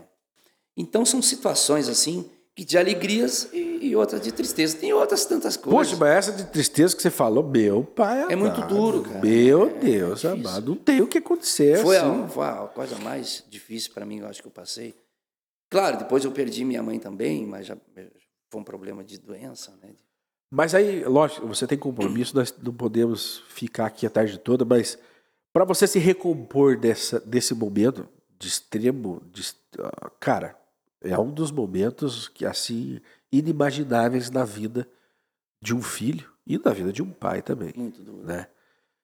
Eu Porque- revoltado com Deus. Ó, eu por muito menos, por muito menos, eu já abandonei tudo que eu fazia e fiquei desgostoso, Hum. assim, sem vontade, sem energia de voltar a fazer o que eu fazia. Como que você conseguiu sair do teu status de luto? Porque aí é o seguinte, você tinha uma vida, uma carreira e compromissos comerciais. É. Você, vo- vo- como que você conseguiu levantar, tirar força para Porque é o seguinte, cara, você tá vivendo o teu luto, é só tristeza. Muita tristeza. Eu estava fazendo show em Florianópolis nesse dia que ele faleceu. Meu Deus. E todos os dias eu ligava antes, assim, quando viajava, principalmente no final de semana, toda a equipe a gente viajava, e eu ligava para casa, como é que tá o pai? Tá na mesma, tá na mesma. Ó, hoje ele piorou. E naquele dia, eu vi que um passava o telefone para o outro, sabe? Quando eu liguei, eu já sei o que aconteceu. Pode falar para mim. Não, ele acabou de falecer. O pai acabou de falecer aos prantos, minhas irmãs chorando e tal. E eu, para ir, tava no hotel para ir pro palco. Pai pro palco. Aí eu, claro, ali naquele momento eu desabei, eu chorei muito sozinho e tal. Fui amparado pelos colegas e tal. Mas aí eu fiquei pensando comigo, digo, cara, eu tô fazendo uma coisa que ele mais gostava, que era tocar. Tocar gaita. Meu pai foi músico, ele que me deu o primeiro instrumento. Tocava violão, cantava. Era um agricultor, mas fazia as pequenas Sim. os eventos assim, né? Aí eu digo, eu vou fazer esse show e depois eu vou pro velório. Era longe, cara, pra caramba. Daí Florianópolis até Campo Novo dá quase, sei lá, 800 km. Ah, Eu fui. Mas eu desabei no meio do show. Porque daí o burburinho começou. Ah, daí começa. Não, o pai do acabou de falecer, ele tá aí no palco cantando. é. Então ah, eu tirei da onde eu pude todas as energias e força para poder fazer o show, mas não deu. Bom, no final, daí eh, acabou de gente, eu não posso mais falar para você, meu pai acabou de falecer. Eu vim aqui por E respeito. É, respeito a vocês e, e sabia que ele que ele está feliz, embora tenha falecido agora, mas porque amava o que eu fazia. Enfim, saímos dali de carro e me mandei para o velório dele. Chegar quase no final já Sim. do outro dia. Então eu- esse foi um momento muito, acho que o pior momento assim da minha da minha história com os Aldir, né? E aí veio o pós e, e- e você chegou a dar uma pausa na carreira ou não, não, não conseguiu, não pôde? Não, cara, não, não, não parei, não. Não parou. Não parei, porque eu pensei, digo, gente, é a minha vida, ele se foi, esteja num bom lugar, né? É um, foram, sempre foi um cara maravilhoso, um cara que sempre me apoiou e é, foi o melhor pai, cara. Não tem, todo pai é, é, é assim, né? E daí eu, eu, eu não parei, eu continuei. Você teve continuei. força para continuar. Tive força para continuar. Quero te dizer o seguinte, não posso esquecer. Dia 23, dia 13 e 14 de julho, estarei realizando o sonho de gravar o meu primeiro DVD. Pá! Sabe qual é o maior problema? Ah. Escolher o repertório. É.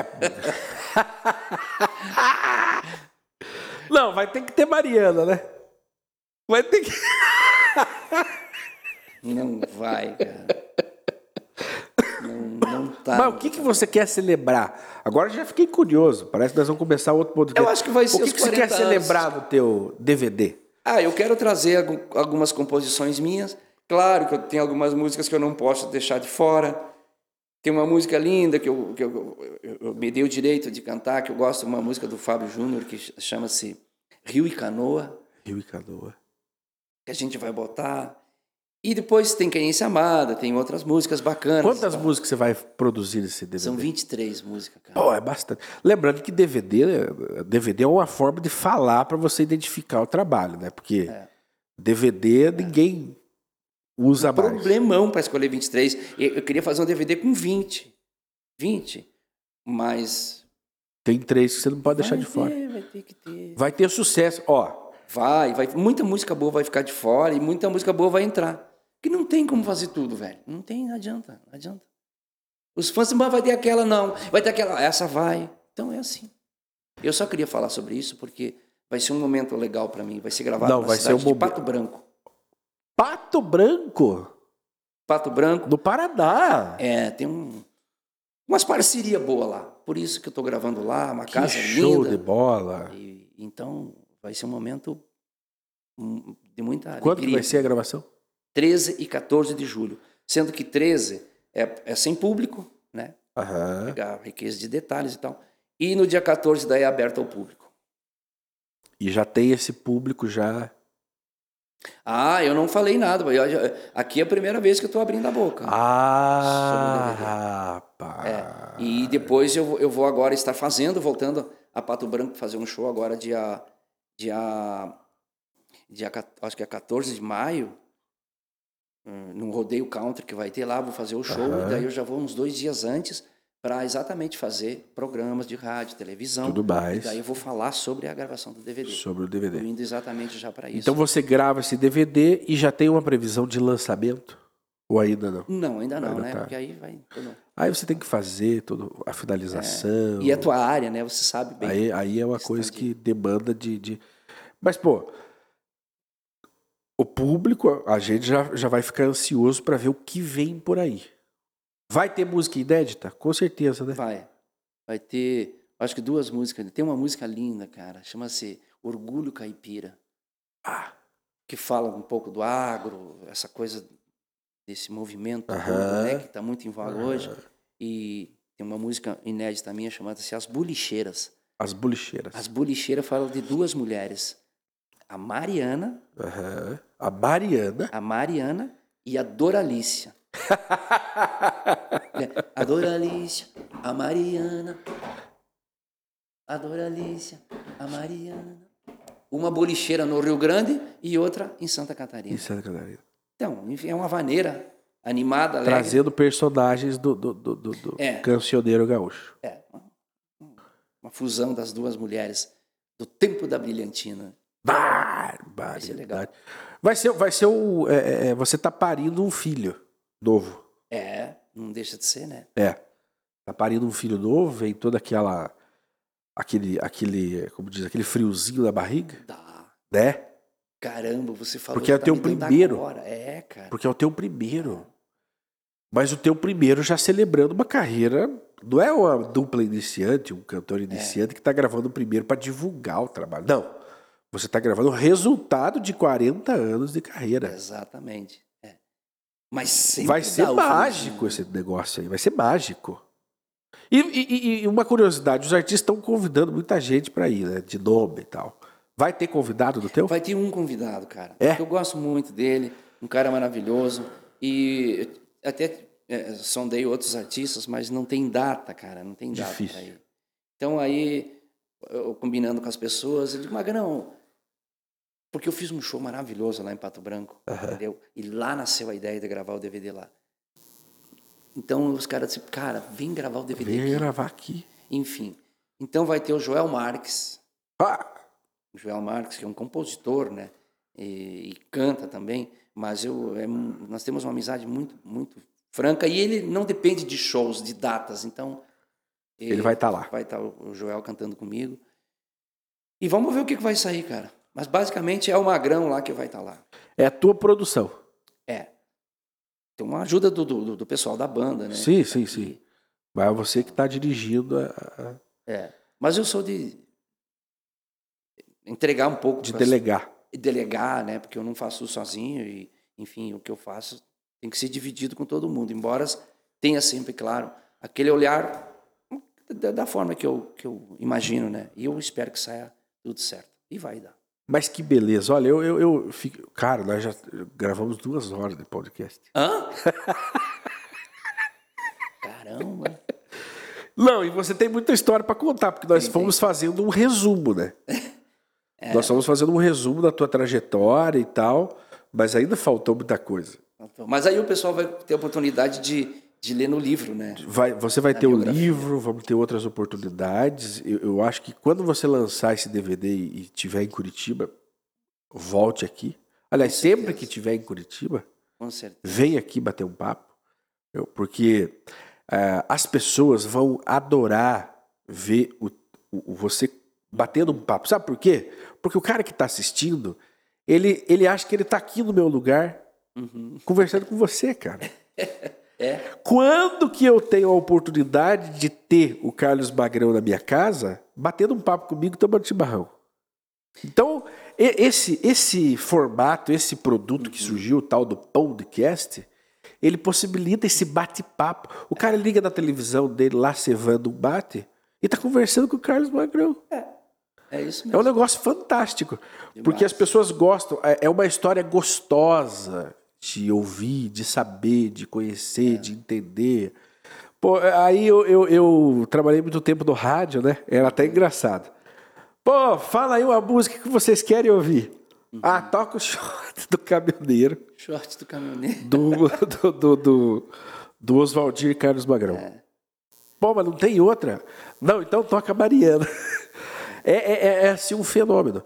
E o sucesso de, de, de vocês também, é, lembrando deles aqui, que ninguém lembra nunca dos caminhoneiros, se deve aos caminhoneiros. Parte de eles se espalhar pelo Brasil É. se deve aos caminhoneiros que colocavam o CD no, no caminhão e ó, É. viajavam ouvindo a- a- as músicas de vocês. É, e nós temos, na verdade, durante a carreira toda, duas músicas de caminhoneiro, né?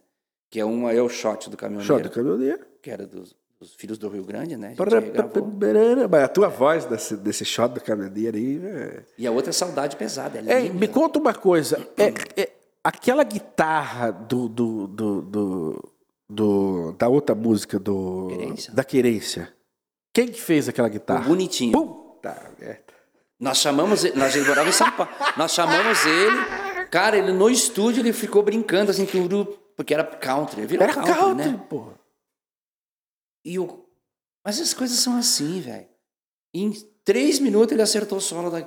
Simples, bonito, encaixado, Não, pegajoso. perfeito. Hoje, os caras... Muita gente, ainda os saudosistas, ainda Sim, prefere ouvir sim, Querência Amada com Teixeirinha.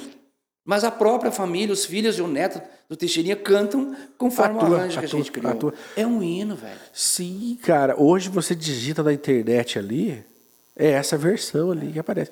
E aparece aquela guitarra. Porra, mas cadê a gaita? Tem a guitarra de nada, de ninguém mais, ninguém menos que o Bonitinho. Bonitinho. Ele teve aqui comigo, ele contou, com muita alegria, né? Ele contou o dia que ele foi gravar. Vocês estavam estourados em São Paulo e ele foi. Então, para ele é um, é um troféu. E, e- e Ele é boníssimo demais.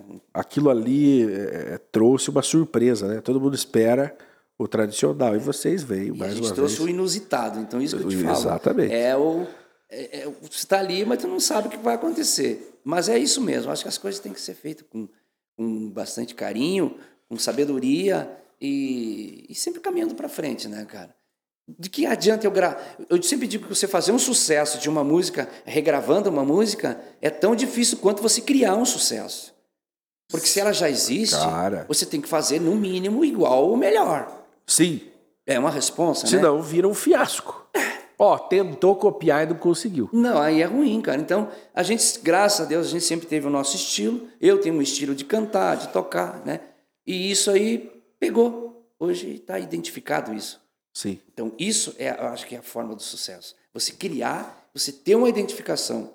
Copiar é complicado, né? Aí você não tem identidade. Né? Aí você não tem identidade. Você só é, é como diz, o artista que faz cover, né? É.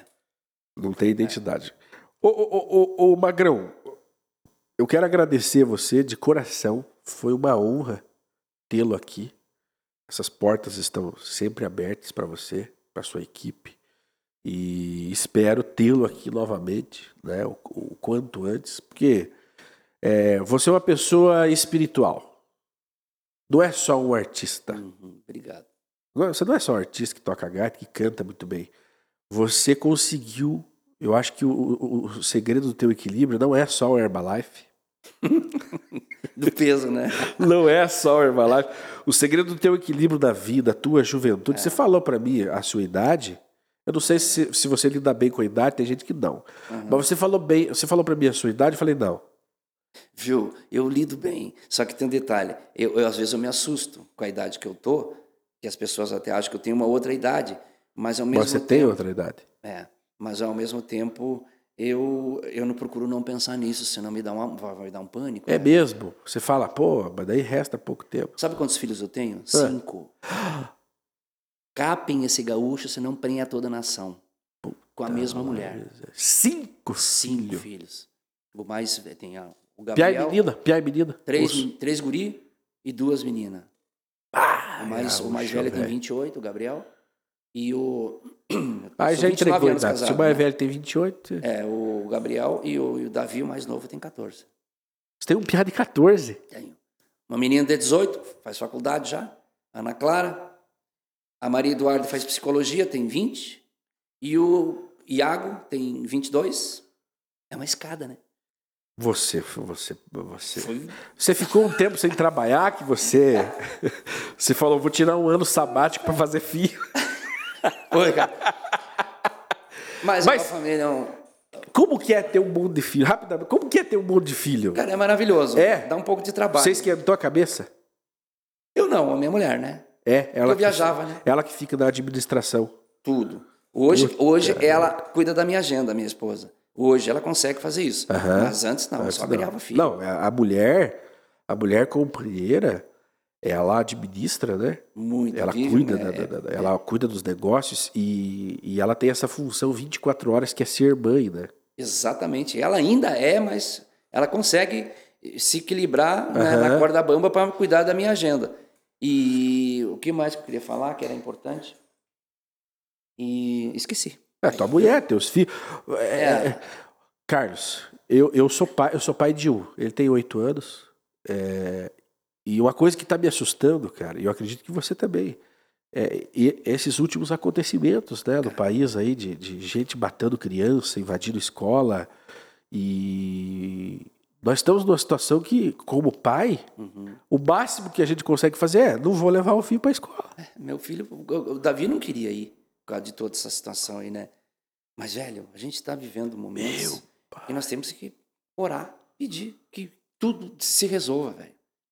Meu Sabe como é que nós estamos vivendo nesse país louco, né, cara? Sim. Não tá fácil, velho. Meu, parece que é, abriram uma porteira de, de coisas horríveis A gente aí. não quer falar, a gente não, vai falar não aqui. dá né? pra ficar Não é- batendo. Não é, nem o, isso aí objetivo. é- não, não é assunto. A gente sabe, mas não. não- Mas é um negócio, ô, ô, ô, ô, Magrão, é um negócio de ser pai, né? Porque daí você viaja com o coração apertado, né? sempre, sempre. né? Graças a Deus, hoje já nem tanto. Eu digo que eu comprei fralda há 15 anos. Meu Ininterruptamente. Deus! Ô, velho. ô, ô, ô, ô. Quando um parava, o outro começava, nascia outro. Viu, cara. ô Magrão? É, teus filhos tomavam NAN? Aquele leite Sim. em pó? Nossa, eu trazia fraldas e fraldas, de, de- enchia o ônibus de fraldas do Paraguai, a gente fazia show. Aham. Aí, os caras brigavam que que você comigo. tá "Deve fazendo?" Essas fraldas, Magrão, vou levar meus filhos, cara. É mais barato. Magrão do céu, você tem ideia de quantos em dinheiro você gastou em leite de e fralda? Ah, foi um apartamento. Cinco filhos, cara. Eu acho que você gastou mais de 300 mil reais. É muito louco. Criar um filho não é fácil, não, velho. Não Mas é, enfim, né? hoje estão todos criados. Não, hoje você vai ter a recompensa e e daí você fez cinco filhos. Lá na frente, Magrão, você vai ter cinco filhos pra te darem, se cada um der dois netos, cara. Imagina, cara, eu vou ganhar cinco cuecas, cinco meias, cinco camisas. Puta merda. Não, nenhum é casado. Não, não, não, ainda não. Mas, mas vão, tem, tem que casar Espero pra que te dar case, neto, né? pô. Espero que case pelo meu, pelo amor de Deus, né? E largue no meu pé um pouco também. É. né? Que construam. Tem um, um ou outro que foi pra área da música? Todos têm a veia. O Gabriel tocou um ano de bateria comigo, mas é metaleiro, né? Ah, é metaleiro. Mas daí não, não fechou os estilos Sim, ali. daí pai e filho ali tem que ter uma, É, complicou. uma maturidade Hoje ali, ele é né? corretor de imóveis. Aham. O Iago trabalha com vendas no Mercado Livre, tá, tá bem, o Iago também. E as meninas estão estudando, fazendo faculdade. Tá tudo certo. É como, Que a- maravilha. como tem que ser. Eu acho, eu não sei se os fãs sabem que você tem bastante filhos, né? Vão ficar sabendo agora aí, a galera, que o Magrão é, é um paizão. Me contratem, me contratem, gente. É. É o Carlos Magrão Oficial. Ô Magrão, você teve que comprar dan, você teve que comprar fralda, escola e agora as formaturas, cara do céu. Formaturas de cada um que pedir deles. ajuda pros. Ainda bem que eu tenho bastante Ei, o né? Leonardo, o cantor Leonardo, que você conhece muito bem, e- dizem, né? Dizem, eu vi ele também brincando, que ele tem um apartamento lá em Goiânia, um prédio em Goiânia, e cada apartamento alugado é para ajudar os filhos, ajudar um dos filhos. Esse é pro fulano de tal, então o aluguel vai pro fulano de tal. E assim o Leonardo, É, ele também não é, é, é um, ele também tem é um filho. bagual corcoviador, né? É. Ainda bem que ele teve essa. Puta, Né? Ó, Conseguiu. que, que, que, que bate-papo gostoso. Eu também gostei. Quero te agradecer muito pelo carinho. Você é um. Tomara que. Você... Quanto tempo você tem o, o podcast O aqui? podcast eu tô fazendo ele há um ano e pouquinho, um ano e pouco que eu comecei a fazer. Que não pare, não pare Não com esse pare. projeto bonito aqui. Aí fiz rádio, né? Te recebemos no rádio, te recebemos lá nos, nas- nos projetos passados, né? E sempre vem acompanhando aí a tua, a tua carreira. Eu quero reunir você com o Bonitinho, com a Bia. Que, o Bonitinho mora aqui em Curitiba. Quem? O Bonitinho Não, eu não sabia, cara. mora aqui em Curitiba. O Bonitinho. Tu viu como eu tô bem por fora? É, ele mora aqui. Então, no- numa próxima ocasião, eu quero reunir pra gente fazer uma resenha, um negócio legal e tal. Porque é o seguinte, Magrão, agora as pessoas vão ver os, os cortes, né? Uhum, claro. A polêmica. É, é. E vão se conectar mais. É, é um- Vão. olha, é um- é um bom da tecnologia que ela permite as pessoas verem, não só o Magrão cantando, tocando acordeon, mas é, batendo um papo como todo mundo faz. Exato. É uma boa gosto mídia. disso. Porque é muita história. Obrigado, obrigado mais uma obrigado. vez. Você me ensinou ali a, a preparar o mate. Ele criticou a, a água que eu esquento demais.